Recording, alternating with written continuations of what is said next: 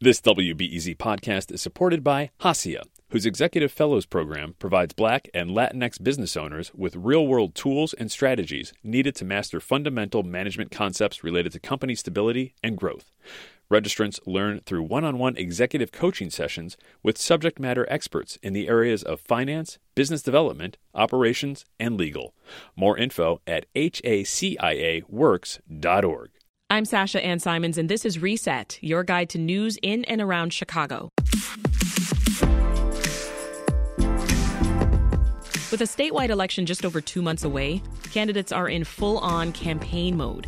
You've probably been hearing a lot of this. Guess who's really paying for Darren Bailey's campaign for governor? You are. Yes, you are. Thanks to Governor Pritzker, the lawlessness of Chicago will soon be the law statewide. On the issue of abortion, the Republican nominee for governor, Darren Bailey, has made his extreme views clear. Or maybe you've heard a candidate refer to a certain city as a quote, hellhole. And yesterday, Mayor Lightfoot accused a conservative PAC of darkening her skin in an ad about Chicago crime. So, what's behind these messages? Here to dissect is political strategist Delmarie Cobb and Constance Mixon, professor of political science and director of the Urban Studies program at Elmhurst University. Let's start with a recent TV ad made by a group called People Who Play by the Rules. Delmarie, for people who haven't seen it, describe this ad. What happens? Well, the opening scene is uh, Mayor uh, Lori Lightfoot talking about uh, the joy of Chicago and summer and you see her looking ominous, and clearly her skin has been darkened. And uh, but that's typical in a lot of these commercials that they don't try to make you look attractive. Who's behind this group that that paid for the ad? Well, it's a, a conservative uh, Republican uh, group um, run by Dan Proft, and Dan has been out here a long time. Uh, he and I have sat on many panels together, and uh, he was a talk show host at one time as well. So he's behind uh, the ads, and of course, they deny having. Uh, doctored the ad, but clearly the ad has been doctored. Yeah, right. You you said clearly it's been doctored. Uh, her skin appears to look darker. I've seen it myself, and there's no question in my mind that she does look darker in this ad. But as you said, radio host Dan Proft, who's the leader of this PAC, he says that her assertion is, quote, insane, and, that uh, he pulled the image from a City Club speech that she gave. Give us more on your thoughts of, of his response. Well, first of all, we saw the two photos next to each other one, the actual photo of her being at the City Club, uh, and then the one that they produced, and it's day and night and it's meant to be day and night. Um, the the thinking behind it is that you know you want to make anyone who's black who you're running against uh, look ominous and scary and the boogeyman and and those are the things that happen to us as black people all the time. This is not the first time we've seen this. Um, we saw this when uh, George H.W. Bush ran against Michael Dukakis in the Willie Horton ads. Mm-hmm. We saw it when um, O.J. Simpson fell out of favor when white people were no longer, uh, he was no longer the acceptable black man. We saw it when Tiger Woods got in trouble uh, for his sexual proclivities. Uh, so we have seen this before. Yeah, we've seen it happen to former President Barack Obama as exactly. well, other black public figures, as you mentioned. Uh, Professor Mixon, let, us bring you in here. Yeah. Their skin, you know, being darkened in these negative ads. What would the group gain by darkening Lori Lightfoot's skin on purpose? Well, as has already been mentioned, there are numerous, you know, recent examples of Republican candidates or their supporting PACs manipulating the images of their opponents. In addition to 2008 with President Obama, we saw it in 2020. Senator Lindsey Graham ran ads um, with a digitally altered image of his opponent, Jamie Harrison, with a darker skin tone. And in 2021 in Georgia, Republican Kelly Loeffler ran mm-hmm. ads that darkened Senator Raphael Warnock's skin color. And what we know is that race has been a defining issue in American politics since before our country formally came into existence from constitutional arguments over voting rights to conflicts over crime and policing, race is frequently at the center of American politics, and it can be used as uh, as a weapon in political campaigns. And you know, we do have social science research that that finds that darker skin complexion is linked to negative stereotypes and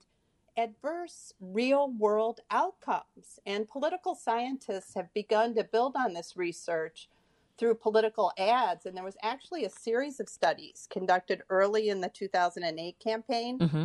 And it, it, found that viewing political advertisements with darker images of Obama negatively impacted respondents' preference for Obama as a presidential candidate, and importantly to the conversation we're having. Yeah. Political political conversa- um, political scientists have also found that darker images are used most frequently, most frequently in negative ads, especially those linking the opponent to crime, as is the case in the ad against Governor Pritzker right. that features Mayor Lightfoot with a darker skin tone. The mayor's also been critical of another political message. That's Republican gubernatorial candidate Darren Bailey's description of Chicago as a quote hellhole. Delmarie, he said that in a debate back in June. Are you surprised that he repeated it again, those exact words, last week? Well, you're running for governor of the state. And so if you're running for governor of the state, you don't, uh, uh, with a wide brush, make everyone in the city of Chicago, which is the largest city in the state, which is the economic generator of the state, whether you like it or not. What are we doing here? I know. You don't piss off all those people who live in Chicago. And he said yesterday, uh, in an interview. He used the word, um, the, he said it was the Wild Wild West. So every description of uh, Chicago so far has been negative. So he clearly isn't running for uh, the governor of the people to represent the people of Chicago. What do you think, Professor? What's what's the strategy, if there is one, behind behind name calling the largest city in the state that you're running to be governor of? Yeah, it, it doesn't make sense. Politics is about addition, not subtraction. Candidates should try to appeal to the broadest base possible and you know, a- any political advisor worth their salt would tell their candidate they can't insult 20% of their potential voters. right. and, you know, Bailey's always had a gripe against Chicago. Yeah, he sponsored a resolution calling for Chicago to become the 51st state. Mm-hmm. And the resolution falsely claimed that, you know, Chicago is often bailed out by taxpayers in the rest of the state. The reality is that Chicago taxpayers help the rest of the state. The rest of the state wouldn't have schools, police, fire, roads, bridges, infrastructure exactly. without Chicago. Is uh, is his strategy playing well in the suburbs though, and and rural areas of Illinois? You it may play well with rural areas, but I'm not entirely sure that it plays well in the suburbs. And you know, particularly with a candidate like Bailey, um, who on social issues, abortion, guns, he's going to need the votes of, you know, of suburban voters and particularly suburban women to vote to win. And this doesn't play well at all with them. What are your thoughts, Delmarie, on this us versus them strategy, right? You know, pitting city versus the rest of the state. Like, have we seen this before in other campaigns? Oh, we have. Um, Rauner did it to a degree as well. And so um, Bailey is just doing it to another extreme. And he's on a kamikaze mission because there is absolutely no way he can think he can win without uh, appealing to people in Chicago and the, and and the suburbs surrounding Chicago, the Chicagoland area. So the fact that he's not even trying is just it makes no sense. Obviously, all he wants to do is just have a platform to espouse his extreme ideas and not really win. Yeah. Professor, let's get your thoughts on how the rhetoric in this campaign compares to previous elections.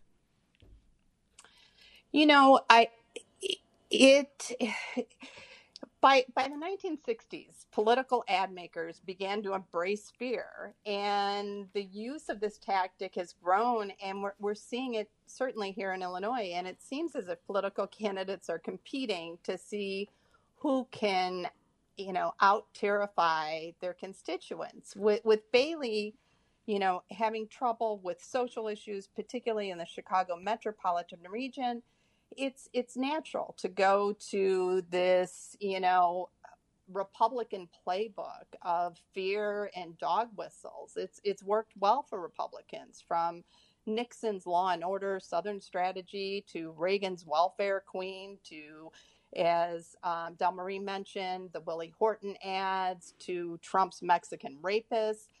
Um, th- these recent ads, particularly from the PAC that's supporting Darren Bailey, you know, it's right out of that pl- that Republican playbook. I also want to hear from you both on a, a, strategy that we're seeing nationally as well as here in Illinois. That's Democrats funding campaign ads for extremist candidates. Uh, so J.B. Pritzker contributed $24 million to a Democratic governors group that then spent millions on ads encouraging Republicans to vote for Darren Bailey. What do you think of that strategy, Delmarie? Well, the Democrats have been doing that before. Uh, this is not the first time, but I think it's the first time they've done it with as such a concerted effort. I'm seeing a theme here. Right. Old is new again. right, exactly. And um, and so they're picking the candidate and now you have so many extreme candidates, and I think that's one reason they can do it. Uh, before you didn't have these kinds of extremists.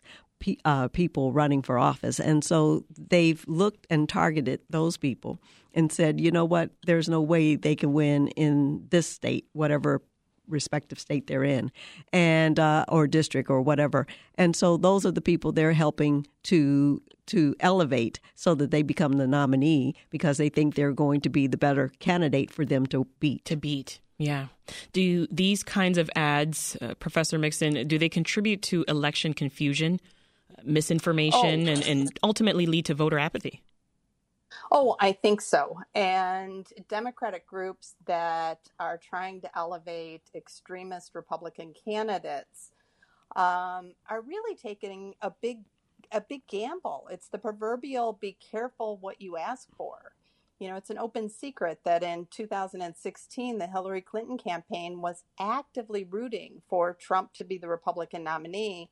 And, you know, we all know how that turned out. Yeah. And, you know, these efforts to promote candidates who amplify conspiracy theories about the 2020 election, they, they damage they damage our democracy and it leads to even more voter distrust and apathy and anger mm-hmm. about politics and in a country that's already so polarized giving voice to these candidates even if democrats don't think they can win this is you know it, it's a bad idea mm-hmm. both politically and morally doing a lot of damage in the meantime are we going to see more of these ads, you think, Delmarie? Well, we're certainly going to see more if they're successful. and so it be, it will become a formula. Which, which, in itself blows my mind. Exactly. Why are they successful? right. Um, J.B. Pritzker also just gave another $5.5 million to the state Democrat, uh, Democratic Party. Professor Mixon, are you concerned about the influence that Pritzker and his money have on the state's Democrats? Well, you know, unlike the more traditional political machine of Mike Madigan's, Pritzker's is certainly a money machine. And he has fully cemented his power on the Democratic Party in Illinois. And he is the largest party donor in the state, and he has a huge campaign war chest of his own. Illinois Democrats benefit from his money, and this results in a great deal of loyalty and just as I worry about, you know, the old traditional political machines, mm-hmm. I, I am concerned about, you know, these new money machines that we're seeing. I'll give you the last word, Delmarie. No, I agree 100%. And that's why you saw uh, Pritzker, and it was a the clash of the Titans, uh, Pritzker and Durbin, actually, um, and and uh, Pritzker wrestling control of the Democratic Party away from Durbin so that he could have full control of the party. That is political strategist Delmarie Cobb and Constance Mixon of Elmhurst University. Thank you both. Thank, Thank you. you. This episode of Reset was produced by Andrea Guffman and mixed by Ethan Schwab. Be sure to subscribe to Reset wherever you get your podcasts and leave a rating and review. It helps other people find us. While you're at it, you might want to check out one of our recent episodes, like our conversation about the change in dating habits and how to identify the green flags that you should look out for in a romantic relationship. Sometimes you think you're going to know what the lid to your pot actually looks like, but usually love will come to you in a totally unexpected package. I'm Sasha Ann Simons. Thanks for listening. Back with more tomorrow.